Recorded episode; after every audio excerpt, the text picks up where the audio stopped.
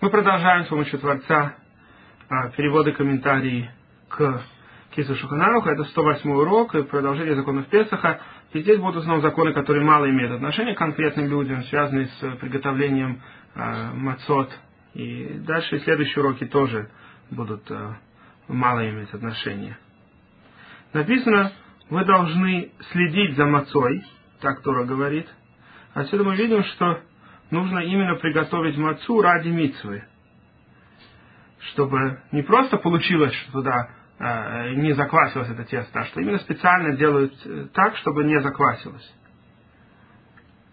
И некоторые считают, что нужно следить еще с момента, когда собирают урожай, что уже тогда, если э, когда собрали зерно, попадет на нее дождь, дождь будет падать на зерно, и в результате заквасятся, и некоторые из зерен лопнут и перестанут быть кошерными для мацы. Поэтому нужно уже с этого момента следить. Но, говорит, у многих обычай, тем не менее, как мнение, что достаточно с момента, когда тащат уже зерна для а, а, того, чтобы превратить их в муку на мельницу, тогда только следят, чтобы уже вода не попадала.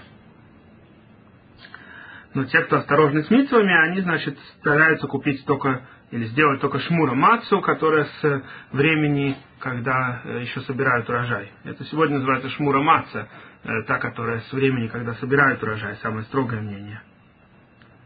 И говорит, э, не следует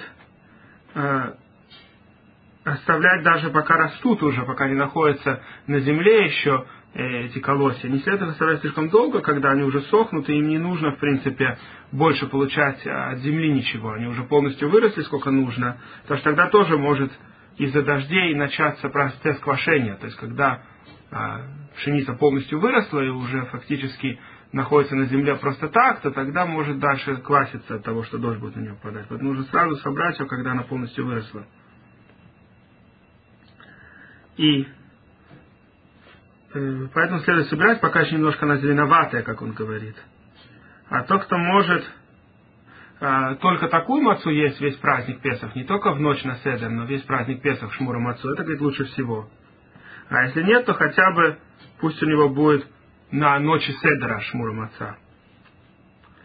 Та пшеница, которая, э, когда собрали, увидели, что часть уже э, зерен начали лопаться и начали вырастать, цвести, прорастать, все равно, говорит, остальные зерна разрешены. Только нужно тогда внимательно проверить и перебрать, чтобы только зерна, которые еще не тронуты, использовать.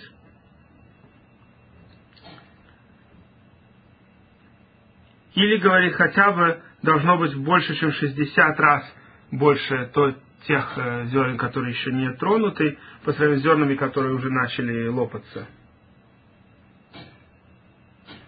И тогда следует, на самом деле, испечь мацу до Песаха. Это связано с битуль. То есть, одна к 60, это обычно происходит битуль.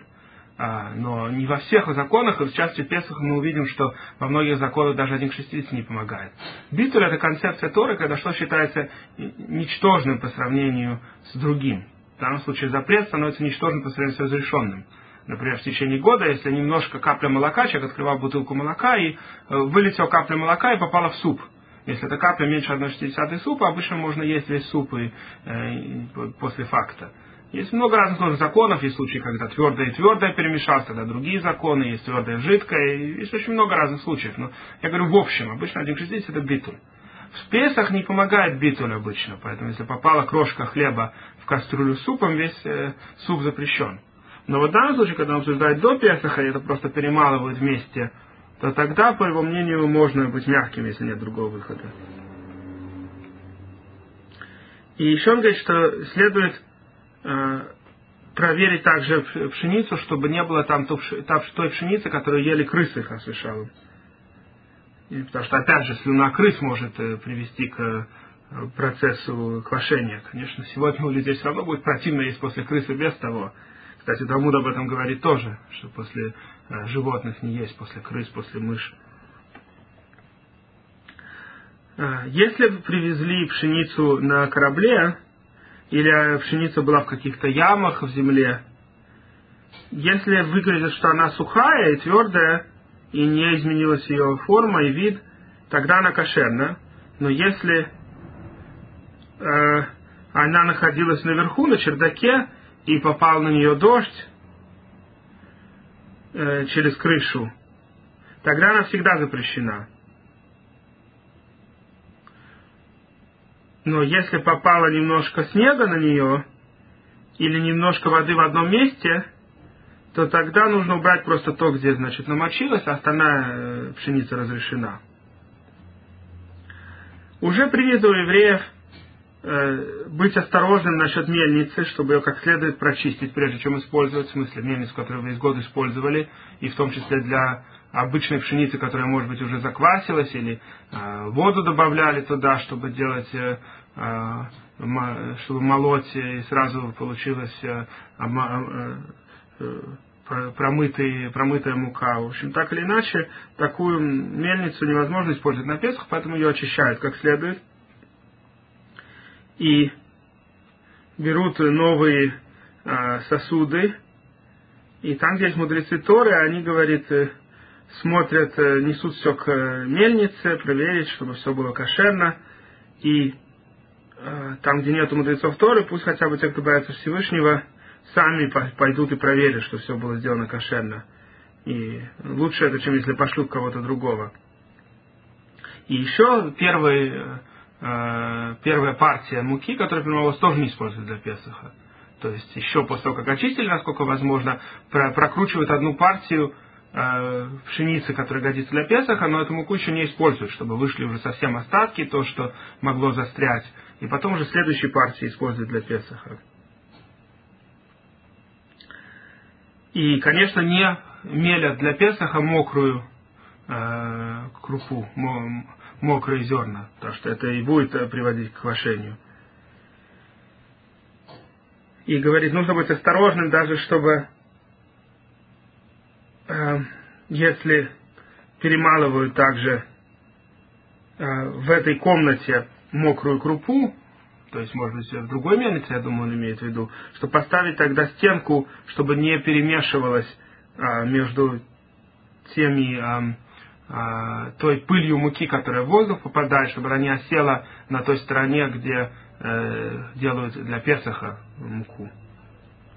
То есть он, наверное, имеет в виду мельница, где также не евреи, наверное, в этот период времени уже в основном не евреи это делают. Тоже пришли мы свою муку делать, и они делают муку мокрую, то, чтобы не перемешалось ничего. Конечно, сегодня специальные есть э, места, где делают э, мацу кошерно для Песаха, поэтому там ничего ни с чем не перемешивается, разрешал.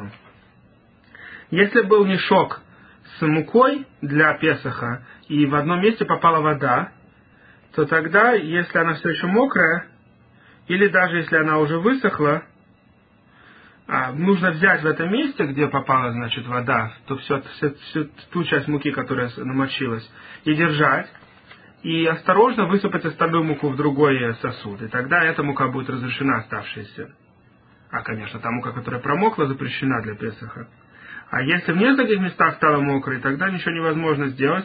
Только, говорит, он разрешает, если пока еще она мокрая, э, просеять всю муку, и тогда та, которая мокрая, она, эти куски, они сливаются и застревают наверху ситца.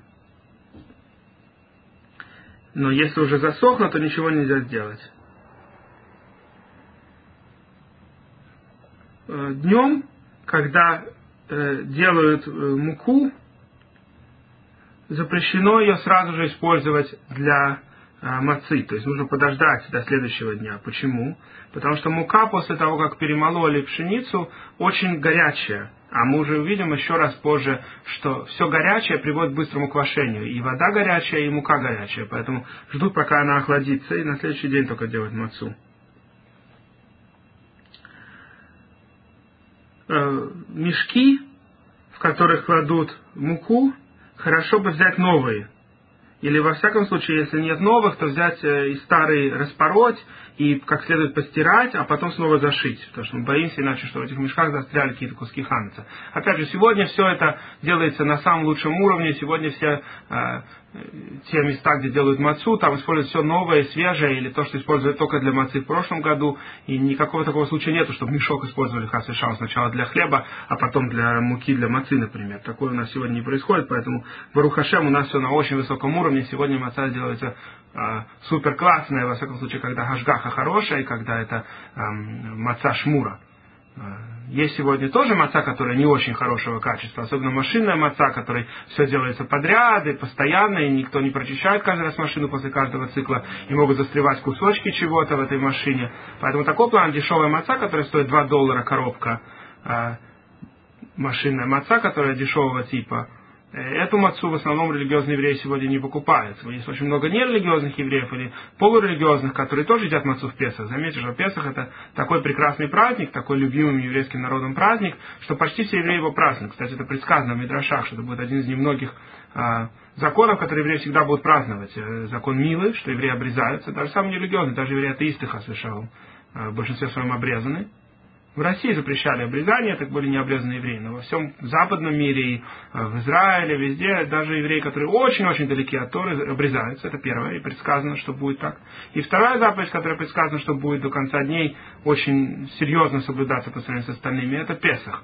Вы заметите, что пасхальный седр есть реформисты, которые собираются и делают какой-то седр, консервативные евреи, евреи, которые не очень-то что-то соблюдают, но все как-то чувствуют, что во время Песха нужно пойти. Я не говорю, что каждый еврей соблюдает Песах. Есть, конечно, исключения и в этом, но по крайней мере, Песах он гораздо больше соблюдается, чем практически любой другой праздник, кроме, может быть, Рошашана и Йом-Кипура, а, в которые, конечно, суды дни, даже не религиозные евреи чувствуют какое-то а, чувство внутри, что им нужно как-то все-таки что-то сделать, э, каким-то образом попросить прощения. Знает, так сказать, душа горечь свою, что есть за что просить прощения. Но кроме этого, это как бы понятно, почему э, будет э, Рошашан и Йом-Кипур важным праздником даже для не очень религиозных евреев. Но вот Песах это, казалось бы, не, не, не очень понятно, почему будет более важен, чем Суккот или чем Шивот, когда была дарована Тора.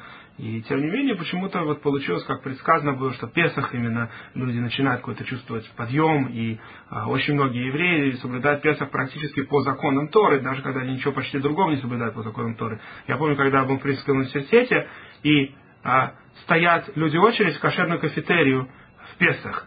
У нас была кошерная кафетерия, и в Песах полно людей, гораздо больше, чем в любое другое время года. И все стоят в очереди в Песах в кошерной кафетерии. Они приходят прямо в субботу со своими карточками, со своими сумками, несут на улице, ломают субботу, и идут есть кошерное в Песах. То есть получается, что э, хотя субботу игнорируют полностью, хотя это самый важный наш праздник, гораздо более строгий, строгий чем Песах, но э, тем не менее, вот Песах они соблюдают, идут именно кошерно есть в Песах, чтобы ни в коем случае не съесть квасного хасвишалом. Поэтому, так или иначе, а, конечно, такая маца, которая сделана в основном для них, мало кто из ортодоксальных евреев сегодня будет покупать такую мацу, а, двухдолларовую мацу, которая в этих коробочках, а, мало того, что она машинная, что без того может быть проблемой, но еще она так сделана, что многие очень мягкости не э, используются при ее э, выпечении. Поэтому, конечно, такая маца, о ней я не говорю сейчас, там никаких хидурим нету, и хорошо бы, если найти какое-то оправдание, чтобы она вообще была кошерной. Но маца, которая обычно используется в религиозных общинах, будь то шмура маца ручная или шмура маца машинная, сделанная с бадас хашгаха или с другими очень хорошими хашгахами, то такая маца, там нет ничего из этих проблем, там все используется новое, свежее. Если делают машинную даже мацу, те, кто разрешают, они, во всяком случае, каждый раз все убирают и полностью машину чистят между каждым циклом 18-минутным.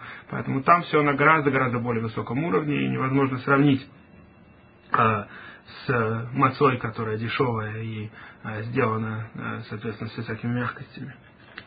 Так вот, значит, он сказал, что нужно взять как следует простирать эти мешки и потом только их зашить снова. И запрещено ставить э, мешок с мукой на животное, потому что от э, тепла животного мешок прогревается и э, может от этого пропотеть и, э, соответственно, закваситься в этом месте внизу. И говорит, желательно вообще даже мешок друг на друга не ставить, мешки на, э, на другие мешки, потому что вдруг, опять же, нижние мешки каким-то образом нагреются и пропотеют. И на этом заканчивается этот короткий урок. И дальше следующие уроки тоже будут про приготовление мацы, поэтому если вы э, считаете, что вам самим мацу делать не придется, как большинству из вас, то, может быть, стоит вам пропустить пока эти уроки и перейти сразу же к э, той главе, где говорится про законы самого Песаха, а именно 111 урок.